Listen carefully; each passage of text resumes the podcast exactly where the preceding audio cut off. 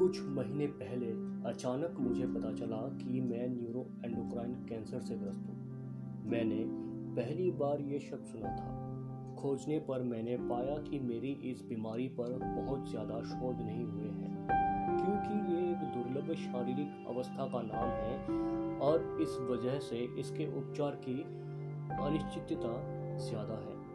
अभी तक अपने सफ़र में मैं तेज मंद गति से चलता चला जा रहा था। मेरे साथ मेरी योजनाएँ, आकांक्षाएँ, सपने और मंजिलें थी। मैं इनमें लीन बढ़ा जा रहा था कि अचानक टीसी ने पीठ पर टैप किया। आपका स्टेशन आ रहा है, प्लीज़ उतर जाए। मेरी समझ में नहीं आया। ना ना, मेरा स्टेशन अभी नहीं आया।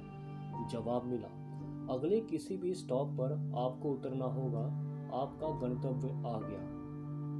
अचानक एहसास होता है कि आप किसी ढक्कन की तरह अनजान सागर में अप्रत्याशित लहरों पर बह रहे हैं।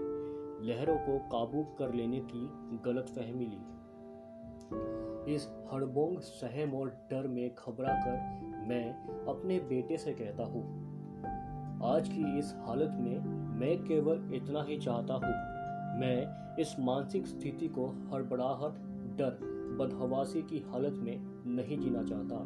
मुझे किसी भी सूरत में मेरे पैर चाहिए, जिन पर खड़ा होकर मैं अपनी हालत को तटस्थ होकर जी पाऊँ।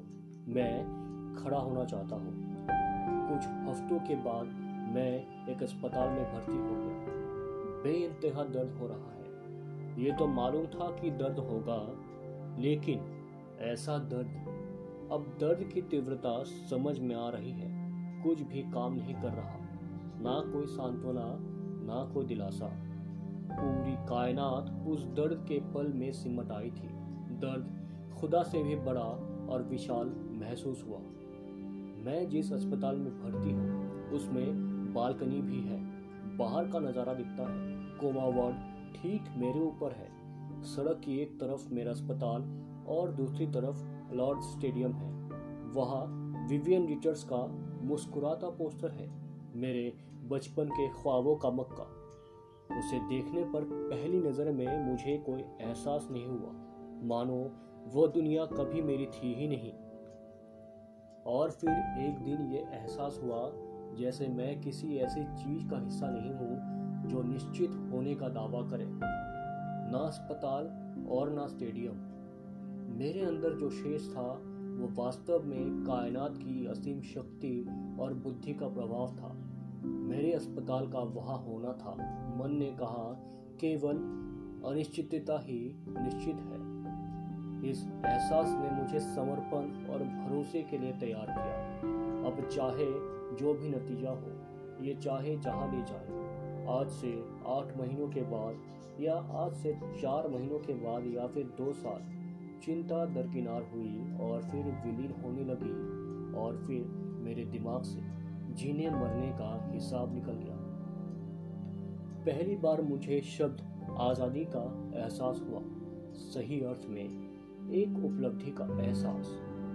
इस कायनात की करनी में मेरा विश्वास ही पूर्ण सत्य बन गया। उसके बाद लगा कि वो विश्वास मेरी एक एक कोशिका में बैठ गया। वक्त ही बताएगा कि वो ठहरता है या नहीं।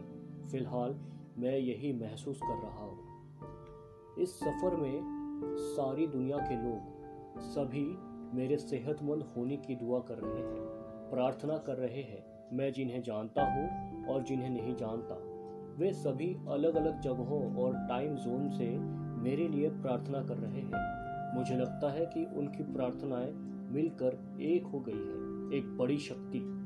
तीव्र जीवन धारा बनकर मेरे स्पाइन से मुझमें प्रवेश कर सिर के ऊपर कपाल से अंकुरित हो रही है।